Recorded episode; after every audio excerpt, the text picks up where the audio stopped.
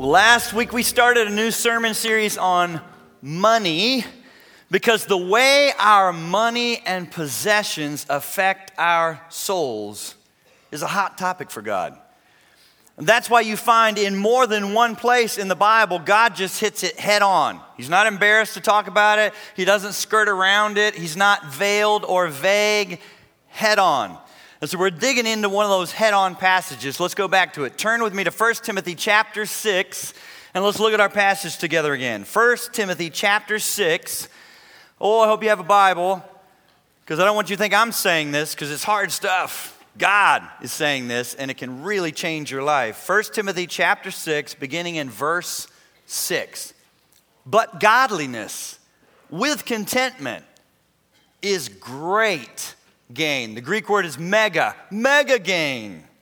For we brought nothing into this world, and it's certain we can carry nothing out.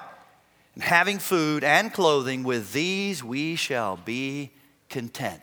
But those who desire to be rich fall into temptation and a snare and into many foolish and harmful lusts which plunge men into destruction and perdition. Verse 10 one of the most misquoted verses in all the Bible. Is money the root of all evil? No. Louder. No. For the love of money is a root of all kinds of evil, for which some have strayed from the faith in their greediness and have pierced themselves through with many sorrows. But you, O man or woman of God, Flee these things. Pursue righteousness, godliness, faith, love, patience, gentleness. Fight the good fight of faith. Lay hold on eternal life to which you were also called and have confessed the good confession in the presence of many witnesses. I urge you in the sight of God, who gives life to all things, and before Christ Jesus, who witnessed the good confession before Pontius Pilate that you keep this commandment without spot, blameless, until our Lord Jesus Christ appearing, which he will manifest in his own time.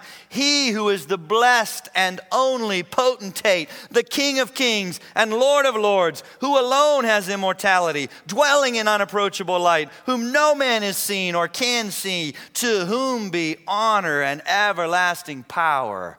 Amen command those who are rich in this present age not to be haughty, nor to trust in uncertain riches, but in the living God who gives us richly all things to enjoy. Let them do good, that they may be rich in good works, ready to give, willing to share, storing up for themselves a good foundation for the time to come that they may lay hold on eternal life. Last week we dug into just verses 6 to 8. Today I want to unpack for you verses 9 to 16, where I think God gives us a radically different perspective on money than what we naturally think. We just assume, would more money be good? Oh, yeah. I don't need to think about it. That's a no brainer. More money, would that be better? Don't hear me saying money's a sin. Bible doesn't teach that. But the Bible does not talk in a way that would say always, automatically, we would know more money would be better. Because this passage is actually driving home to us an illustration I gave you last week about electricity. Remember that? Is electricity good? Do you thank God for it? Can it do great good? Oh, yes. It can also kill you if you don't know what you're doing with it. That's why the power company has a whole department of people that are paid to put together nice little brochures that every now and then they send out to us to educate us with safety tips about electricity, like not drying your hair while you sit in a tub of water, things like that. The safety tips so that you can use it and enjoy it and not die. This is one of those passages where God is not saying money's a sin. He is saying in no uncertain terms, but it's dangerous. It could kill you if you don't know what you're doing with it. If you don't know how to handle money wisely, it could destroy your soul. That's what God's word teaches us in more than one place. So here's the first thing I want you to recognize. Get a hold of this. Number one, number one, recognize how rich you are in comparison to the rest of the world.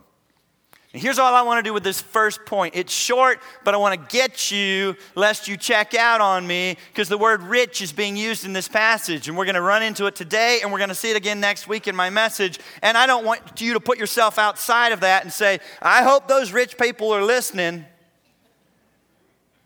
It's you. Paul is talking to you. Paul is talking to me. You say, Brad, you haven't even seen my W 2. I don't need to. If you didn't walk here today, you're rich.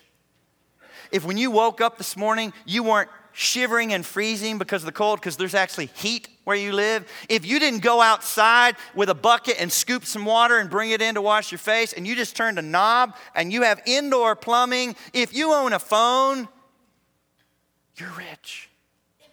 Do you realize you're in the top 10 percentile, not percentile, I've got that wrong, percentage of wealth in the world? you've just lost sight of how the rest of the world lives every day.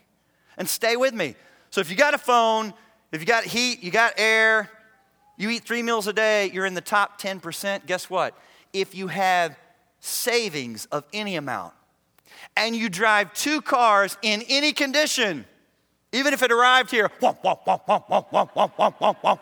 and that coat hanger is holding that muffler up you still are in this category. You own two cars in any condition, and you live in your own house, and you don't share it with two or three other families. You are now in the top 5% of wealth in the world. So now I want you to raise your hand if you're rich. Okay, don't make me come down here and smack you. Everybody? So we've got that settled, right?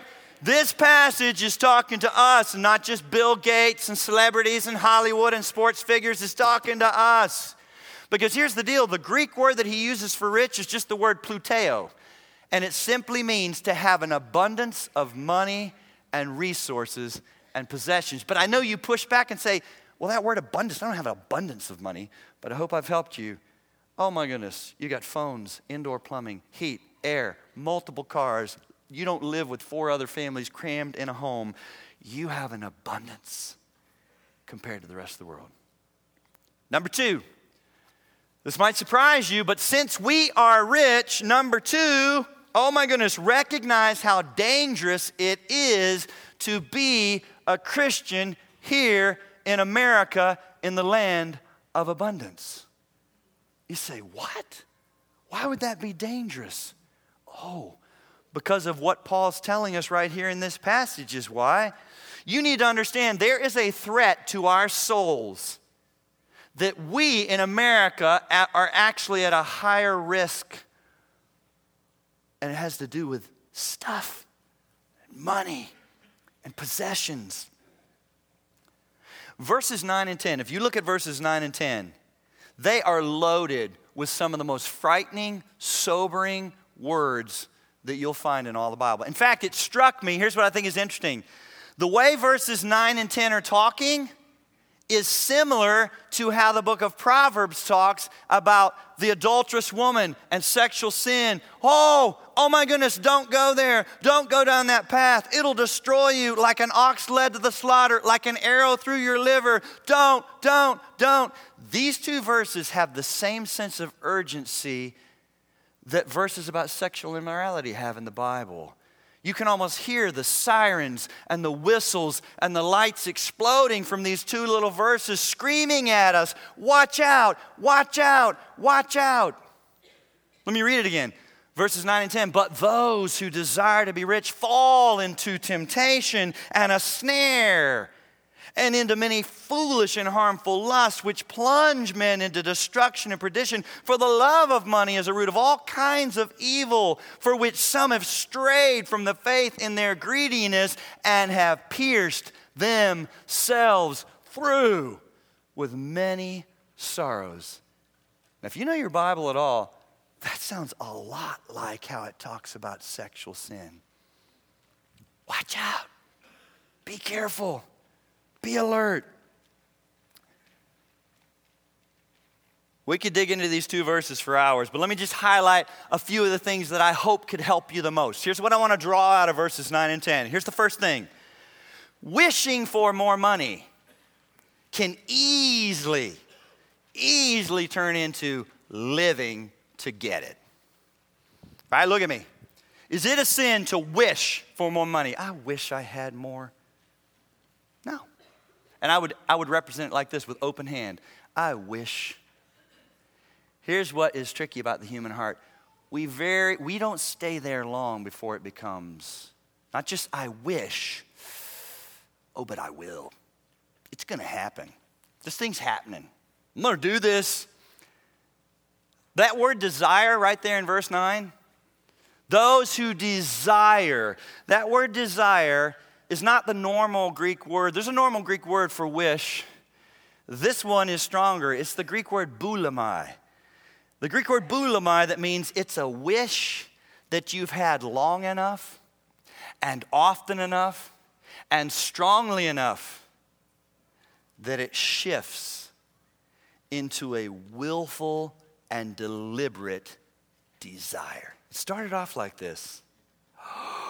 But before you knew it, it's like this. It's a willful, deliberate desire that started as a wish, but it now, here's the thing about desires and will it now motivates you and changes what you do next. Say, Brad, why are you pointing that out? Well, I'm pointing it out, folks, because I think as Christians here in America, we live right on the razor's edge constantly of, I wish I had more money, and I will. I will. I will. I will. And when that shift takes place, when that shift from I wish to I will, when that takes place, oh, a series of horrible things kick into place that verses 9 and 10 are talking about. Because get this what you will to happen changes what you choose to do next, which changes how you start to treat God and everyone around you. Ooh, will matters. Will is a huge thing in the Bible. What are you willing? What are you, what are you willing to happen? What do you really want? What do you think about most? What motivates you? What gets you out of bed? Don't, that doesn't just impact what you see and what you want next, it impacts how you treat God and others. What are the two great commands? When they press Jesus, the religious leaders say, hey, boil it down. We're confused. What's the great? He said, Love the Lord your God with all your heart, soul, mind, and strength. And the second is like unto it love your neighbors yourself. Get this. When you, and often you're not aware of it because the heart is what? Completely open book. I understand my heart exactly. I see what's going on. No, the heart is desperately. And who can? This shift can play, take place and you don't even you don't wear a sign in your neck that says around your neck that warns everyone at work and your family watch out i now am willing something new. I don't just wish it, I want it, I will it, I've gripped it, so don't get in my way. It changes how you relate to God, it changes how you start using other people, you start trampling other people on your way to what you really want. Oh, because look, look at what, what is laid out in verses 9 and 10. Willful desire. It's no longer a wish, it's I will. It's deliberate. Willful desire leads to a temptation, which leads to a snare, which ultimately leads to destruction, and not just any kind of destruction. Notice what it says at the end of verse 10? And they have pierced, and the Greek word is actually, so don't think, oh, a little thorn there. The word is impaled. And they have impaled, what's the next word? Themselves. It's self inflicted. It's a self inflicted destruction that you brought on yourself as you headed down this path that has shifted from I wish to I will. I will. I will. Oh, wishing for more money can easily turn into living to get it. But I want to lift to the surface something else in these verses. Secondly, money, this passage is telling us, can be an incredible temptation. We always just think, oh, it would be a blessing. More money's a blessing. It's a blessing. It's a blessing. The Bible does not always play the word game. I say money, you say blessing. The Bible would say, I say money, temptation can be a great temptation. Did I say in these two weeks money's bad? It's a sin. But it can be dangerous. Money can be an incredible temptation. But those who desire to be rich, shifted from wish to will, fall into a temptation and a snare. And here's what I think is interesting. That word temptation right there in 1 Timothy 6 is the same Greek word used in the Lord's Prayer. A whole bunch of you were here the first Sunday in 2018 where we started with a concert of prayer like we always do. And this year we, we focused our hearts around the Lord's Prayer. And part of it says, Lead us not into, but deliver us from evil. For thine is the power, the kingdom, the glory. Here's what I want to ask you, and I'm as guilty as you are. When you pray that, whenever you've prayed, Oh, lead me not into temptation, have you ever thought of money? We tend to think, oh, don't let me commit sexual immorality. Oh, don't lead me in. Oh, harsh words. Oh, anger. Oh, lustful thoughts. The Bible teaches money ought to come to mind also. Oh, lead me not into temptation, deliver me from evil. Money can be a great temptation and a snare. Paul reminds us here in this passage one of our biggest temptations because of our human hearts that we face is to worship and abuse money. It can do great good, but don't build an altar in front of it. Don't let it be what you live for. Don't let it drive you, motivate you. We live right on that razor's edge. We need it. You can use it for great good. It's not a sin to have it, but oh, it's a sin for it to have you. And all of a sudden, your heart has been captured and you worship and abuse money a leader in the Romanian church. You know, see, we tend to think here, and, and it's not wrong. We think, oh my goodness, what must it like be to be a Christian in some of these other hard countries where they're beheading Christians on a beach, where pastors are in prison, where they're being tortured. Don't stop praying. Don't hear me saying, whatever. I pray. I pray for pastors. I pray for their wives. I pray for their kids. I pray for the Christians to be strong. But did you realize they pray for us? They pray for you in America because they know something that sometimes we are oblivious, sadly, to. Do you realize persecution is not the worst temptation that Christians face? A Romanian church leader, a pastor who's lived through so I used to be a part of a prayer team and we would fast and we'd pray for Albania. Oh God, help the Christians in Albania. And oh God, Romania. Oh, horrible places that were ruled by communism that were abusing Christians and I prayed for them. Right to do so. A Romanian leader, pastor who lived through all that and lives now today after communism, the walls have come down, said this he said, and I quote, In my experience, 95% of the believers who face the test of persecution pass it. 95% of the believers who face the test, he calls it a test, of prosperity fail it.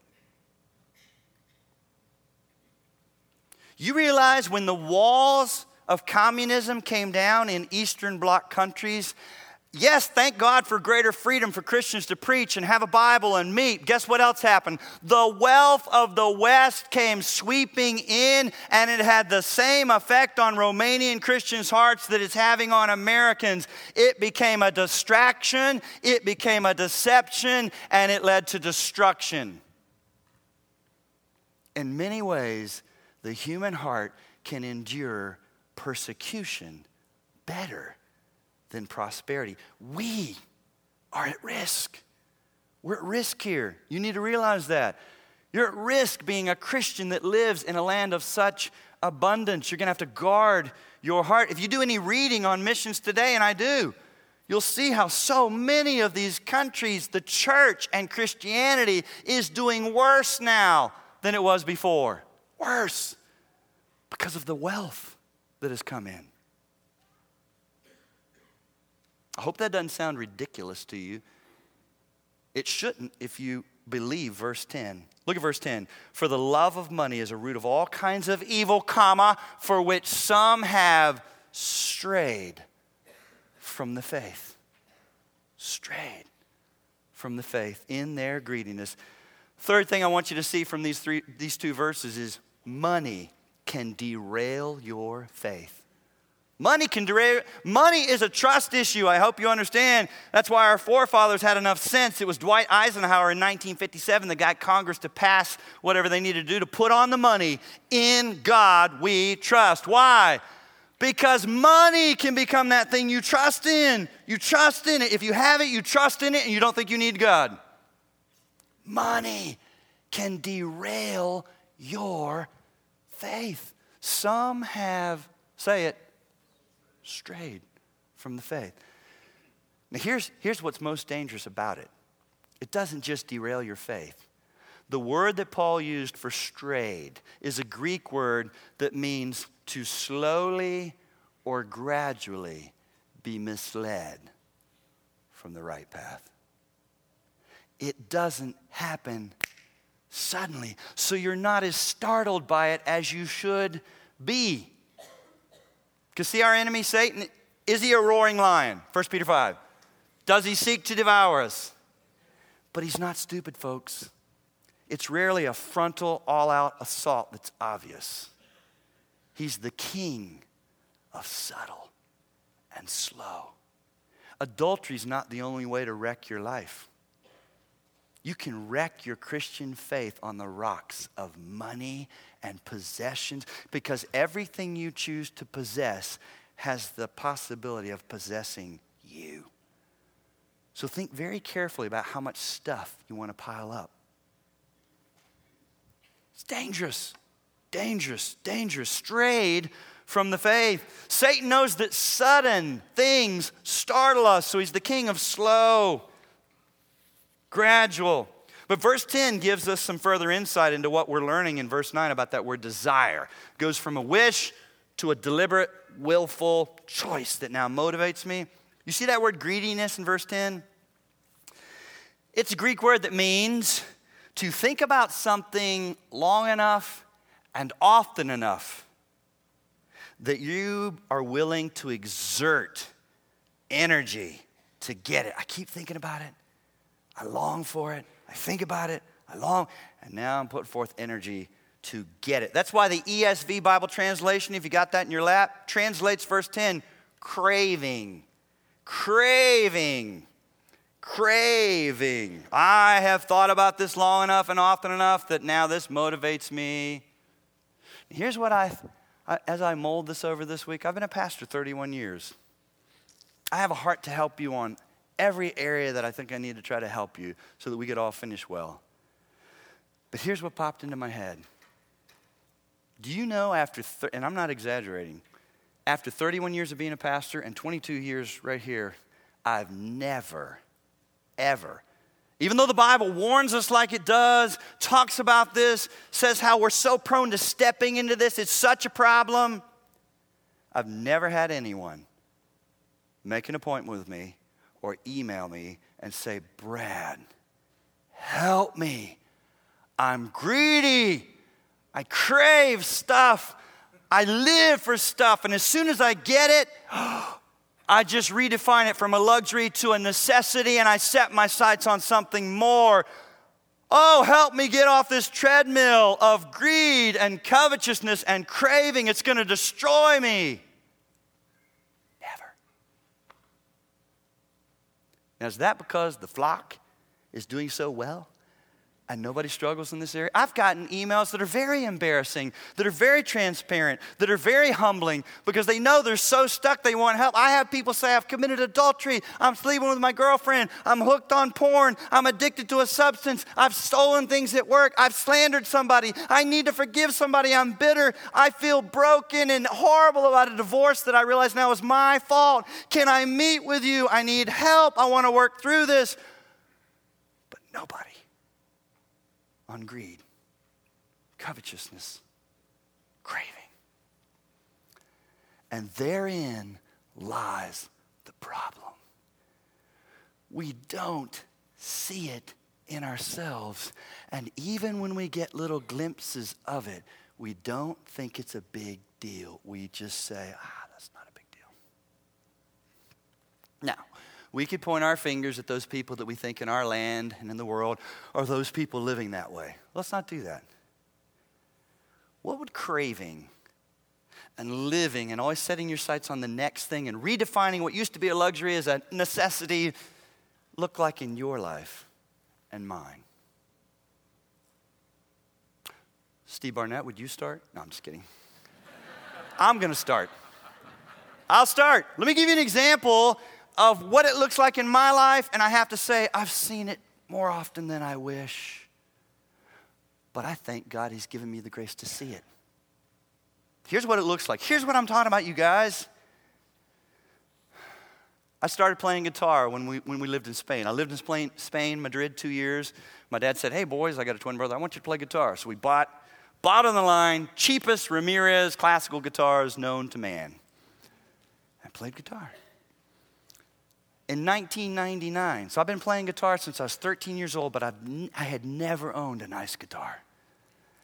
In 1999, our church is meeting in, in Dixie High. There's no worship leader yet. Yours truly is leading worship, unstrapping, preaching. And I'm using a pretty nice borrowed guitar from somebody in our church that's still here. And then he came to me and he said, Ah, I need to get that guitar back. My teenage son started taking guitar lessons. But before my heart could sink, he went on to say, Oh, I want you to go out and get the guitar you've always wanted, and I'll pay for it. Oh! Oh, my guitar heart was racing. And oh, I didn't do this quickly. Let's be careful. Let's think this through. Hurt the man. This is my chance. Let's find out what's out there.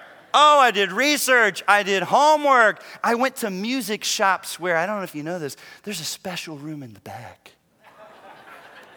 I bet you've never been there. I'd never been there, but I was there now.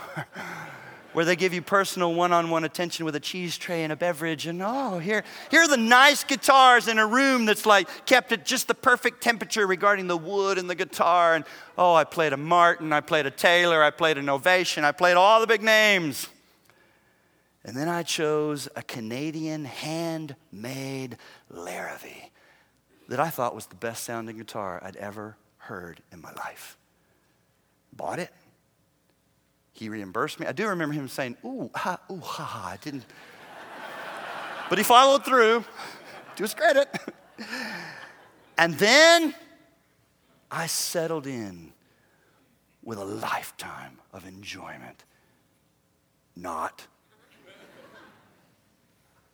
sooner than you would think. And if you were honest, it's happening to you too. Something ugly happened. Within two years, even though I was seated higher up in the guitar world now, with the nicest guitar I'd ever owned, what happened? In that new zone, it had only made me, when I had crap, it didn't matter. Now, there's just something a little bit better and it's almost mine. I got my heart set on a Larrivee rosewood cutaway guitar.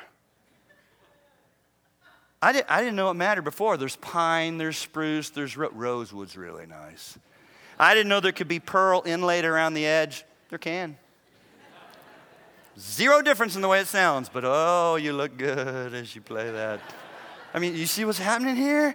And I started saving. I'm going to get the Larrivee Rosewood Cutaway guitar. And it's going to take me a while to save for that. I'm, I'm saving, I'm saving. Now, here's what I think is interesting. I'll never forget it, and it was a it was a significant game changer in my life that threw me on this path of giving. If you ever wonder, how did you get this way, Brad? This was part of it, the story I'm telling you. God did something so wise and wonderful that impacted my heart far more greatly than if he had said, No. He could have come swooping in and said, No. play a thank you song on that guitar the rest of your life, you ungrateful oaf. Turn the internet off, stop looking at Rosewood guitars. What is wrong with you? He didn't. He just let me save my money. Yeah, that's right, go. Yes, save it. Go, man. Save, save, save. Oh, yeah. So I'm saving my money till I've got $1,700. Now, this is 20 years ago. So ramp it up. A lot of money. And I've got it picked out. I know the model. I know where I'm buying it. I'm ready to pull the trigger. And then God said, Yes, buy it. I'm excited too. But don't keep it. Give it to Billy Apostolo in New York City. Here's what had happened. Within the last 18 months, while I was saving, I did a men's retreat in New York City where I led worship and I taught. And they put me together with a little team of guys from the church, and one of them was Billy Apostolo, best guitar player I'd ever gotten close to. Certainly inside the church, just unbelievable. And God had recently saved him. He was a new Christian. He'd been an alcoholic in the music bar scene. His life was a wreck. His finances were a wreck. He had one of the sweetest wives, two or three beautiful children, and a sad guitar. But he was amazing. And God said, Yeah, buy it. And send it to Billy. Now, here's what you need to understand. At first, it did take me a minute. How about we just not spend it? We put it in savings. Oh. But here's what God understands no is just a delay. And it, didn't, it wouldn't have changed my heart. It would not have had the effect of giving away. You think about it. Write this in your notes as bonus. It's not in your outline. Ephesians 4:28 says, "Let him who stole steal no longer." He could have ended right there. A thief that gets caught and is in jail does not necessarily have a changed heart. He's just a thief out of work without opportunity. Listen to what it says Let him who stole steal no longer, but rather let him labor with his own hands to have something to give to him who has need. That's when repentance takes place and the heart change. I was taking, now I'm giving. Folks, it took me a, a moment or so, but I began to get so excited. The joy I felt in thinking about surprising Billy Apostolo as I tried to track down his apartment address, figure out how it could be shipped safely, to surprise him with this beautiful guitar was joy on a level. It was like it was like steroid joy compared to the joy I'd had in owning it. And it lit something in me that by God's grace has never gone out. I don't want to just say, oh, oh, don't, don't want so many things, don't spend so much. Folks, if you want to see your heart change, the full circle is don't spend it all on yourself. Do give more away. Give things away, give money away. Watch your heart change. Watch the joy soar as you become a giver. I mean, you do realize Jesus said it's more blessed to than to receive. But some of you, that just falls flat on you. you. The word blessed in the Hebrew is oh, the happinesses. Oh, the happinesses of the person who gives. Some of you need to find that out. Unbelievable. To be a giver. So that's what it looks like.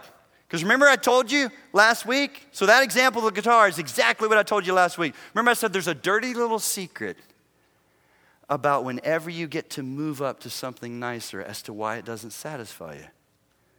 Because as soon as you're there, there's a bottom to that new zone. So there were Larrivées, and I got one towards the bottom, and there's Larrivées. And it just doesn't end.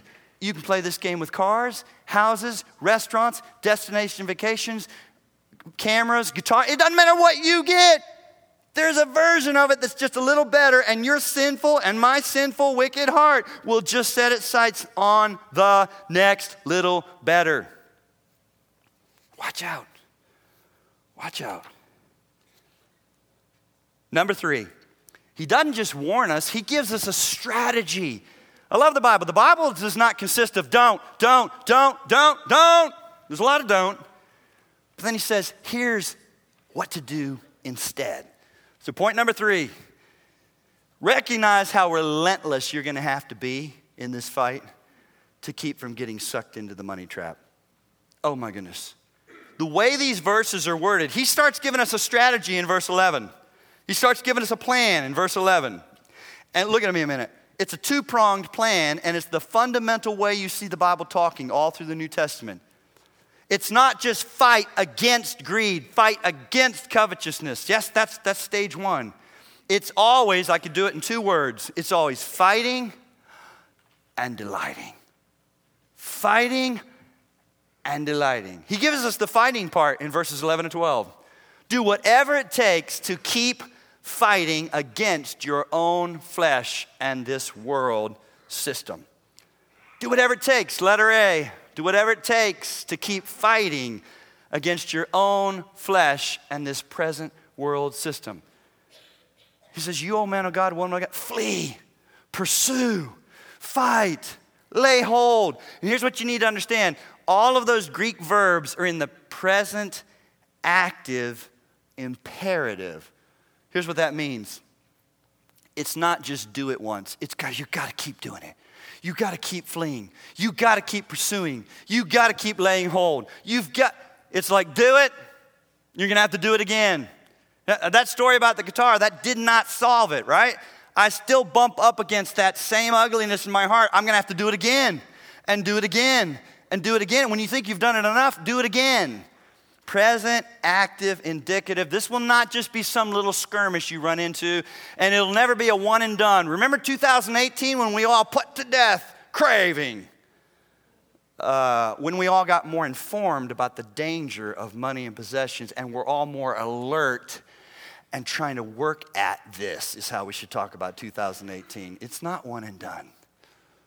You got to keep on doing it. And the word flee, right there, it's the Greek word pheugo that means to stay on the run. Here's what I think is cool it's the word, root word, from which we get our English word fugitive. Someone on the run, intent on not being caught. We as Christians should be fugitives of this materialism on the run. You're going to have to stay on the run, intent on not being caught, intent on not being caught. I do not want to get caught up in this. I do not want it to get a hold of me and destroy me and render me useless for the kingdom. Fugitive. Which brings to mind one of my favorite movies of the title, The Fugitive. With Harrison Ford. There's no football today. If you don't if you haven't seen that, watch it today. The Fugitive with Harrison Ford running, and he's playing the role of Dr. Richard Kimball, who's been accused of murdering his own wife in his home, but he didn't do it. And he wants to prove he didn't do it, but to prove he didn't do it, he can't be sitting in jail. He's got to be out. So he's on the run, and he is committed to not being caught. And Tommy Lee Jones, rustle me up a donut with some sprinkles on it. Tommy Lee Jones is after him. But this guy, here's what it looks like when you're on the run and you're intent on not being caught. It means you're willing to do some really radical, extreme things to keep from being caught. My favorite scene is where Tommy Lee Jones just chased him through a water drainage pipe that opens out. It's huge, it's, it's bigger than a, the height of a man. Opens out at the top of a dam. So here he is. It looks like there's no escape. Harrison Ford standing there on the edge of that. Tommy Lee Jones comes up, gun pointed. Richard, it's over. Put your hands on your head. I also want to point out, I know my armpits are wet. It's just. but I got to do this for the illustration. My wife's always like, in third service, she's going to see this and say, oh. So can we all just get over that and go with the illustration? Yes, they're wet. I'm very hot. He puts his hands on his head. Tommy Lee Jones is pointing, a gun. He says, Put your hands on your head, Richard. He puts his hands on his head, and then he looks down, and then he just starts leaning, and he does a flip and drops hundreds of feet into the churning water. And just then, other policemen show up, and they're like, What happened? Where'd he go? Tommy Lee Jones walks over the edge and says, The guy just did a Peter Pan right off this dam, right here. I won't tell you what they said because it's not church friendly. Here's what I want you to get For us as Americans to finish well in America to the glory of God, we're going to have to be willing to do a Peter Pan right off the dam of materialism and money. And so, uh, so many people are going to say, You don't need to be the radical. What is wrong with you? That's crazy. What do you. If you want to finish well, we can't play at this. You're going to have to be committed to being a fugitive for life and not getting caught in the money trap, the materialism trap that leads to the destruction of our souls. There's, there's serious stuff at stake here. Now, here's where every illustration breaks down. Tom, uh, uh, Harrison Ford was on the run on his own. The Bible actually teaches we fight best with other believers at close range in our lives. One of the ways to help you do this is not to be that island Christian and no one knows you. And that's why you got to be with other believers at close range in a small group. Just this past week, a, a, a dear single woman in our church that's in the mortgage industry emailed me. She said, December, January is always slow. I know it. I plan for it. But oh, Brad. And she thanked me for the message. She said, Oh, man, I still get anxious when I've got nothing coming in at the end of the month. Anxious. I know I should trust God. He's always been faithful, but I still. But then here's what I want you to hear that she said next Christians who think the only thing they need to do in that situation is pray are wrong. She said, You need other believers, like you always say, Brad, at close range, and you need to get in the Word. These are the things that keep me going. End quote. Prayer, yes. Bible and other believers as we fight this fight. That's why Hebrews 12, 1 and 2 says, Let us, let us lay aside every weight. Materialism is a weight. And the sin which so easily ensnares us, and let us run with endurance the race that is set before us. We need other believers in our lives. But let me show you the second prong. So, yes, fighting against your flesh and the world system. But the second piece of this strategy do whatever you can to keep delighting in your Savior and what's coming next. It is not a mistake, you guys. Even as I read it, the whole passage, didn't it feel odd how all of a sudden he took this tangent with Jesus and immortality and unapproachable light and honor and King of Kings and potentate and then had to get back to Command those who are rich in this present. That was not, that was not some random thought where he lost his train of thought. It's there on purpose. Fighting and delighting is how you finish well. Because here's the deal I would say it to you this way you cannot be just a present tense in the moment Christian. If you're just putting your head down and saying, I'm going to fight this, I'm going to fight this, I'm going to fight this, I'm going to fight this, and you don't have delight in who Jesus is and what's coming next, you'll lose heart and you'll quit. Here's how I would say it your present moments have to be framed up solidly between God's redemptive acts in the past and the glorious future He's planned. What He's done and what's to come what he's done and what's to come changes how you live and think and fight now.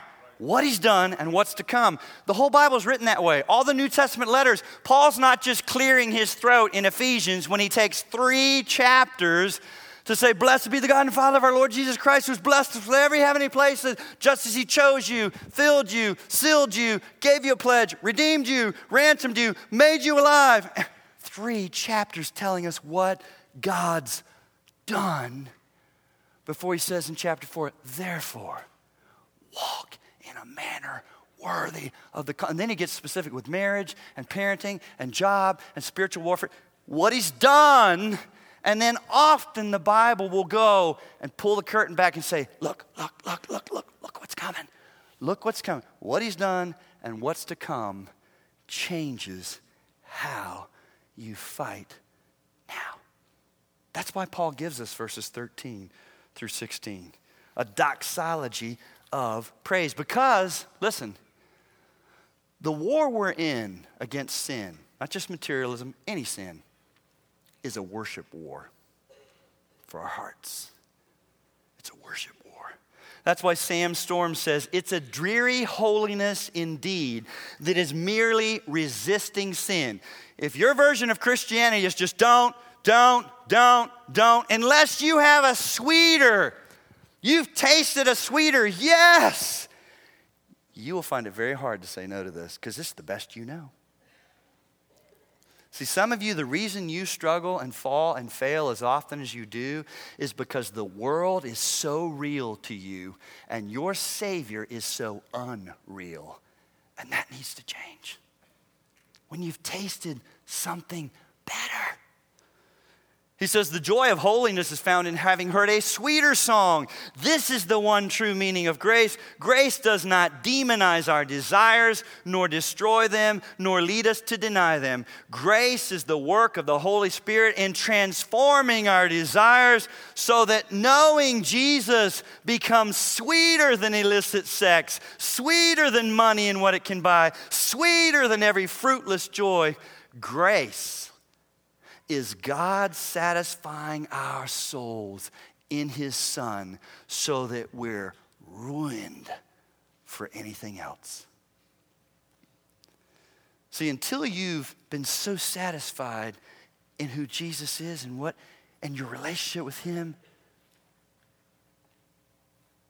what the world offers will still look like prime rib. When you've got the sweetness of Jesus roaring, it looks like what it really is cotton candy, empty, trinkets, baubles, plastic. So this fight is not just a fight to not do this, it's a fight to stir up this. the only way I know how to do this, if you're saying, well, how would I do that, Brad? If you'll read the Bible, how much of it? Say it again. He knows the diet we need. He'll give you chapters where he recounts God's acts of redemption in the past, what he's done. He'll give you chapters where he pulls back the curtain. If you'll read it, all of it, you'll stay framed up, framed up with what God meant for us to have as you live in this present moment. Let's bow our heads together. And I want to ask you if you'd be willing to pray what might sound like a really radical, scary prayer at first but I think it could change your life. Would you be willing to pray right now? God, ruin me for anything else. Ruin me. Satisfy my soul so deeply in Jesus Christ and your grace and my robe of righteousness and my adoption and what you've done and what's coming Settle me and make me so secure in your love that I can stop chasing after the things of the world and expecting people, uh, stop laying such heavy demands on people around me and what they need to do for me. Ruin me for anything else. It's the same thing the hymn writer was saying in Trust and Obey when he said, And the things of earth will grow strangely dim in the light of his glory and grace. Say, Oh God, show me the glory and grace of Jesus, your kingdom, your riches, your reward. Ruin me. Oh God, I pray that you would work in us not just the, the strength and will to say no to temptation and no to the snares of materialism, but oh, so satisfy our souls in the riches of Jesus that we've heard a sweeter song that just makes illicit sex look like what it really is, that looks like money and all it can buy look like what it really is. Oh God, give us that sweeter song. Satisfy that we might finish well and not be destroyed on the rocks of materialism. We pray in Jesus' name. Amen.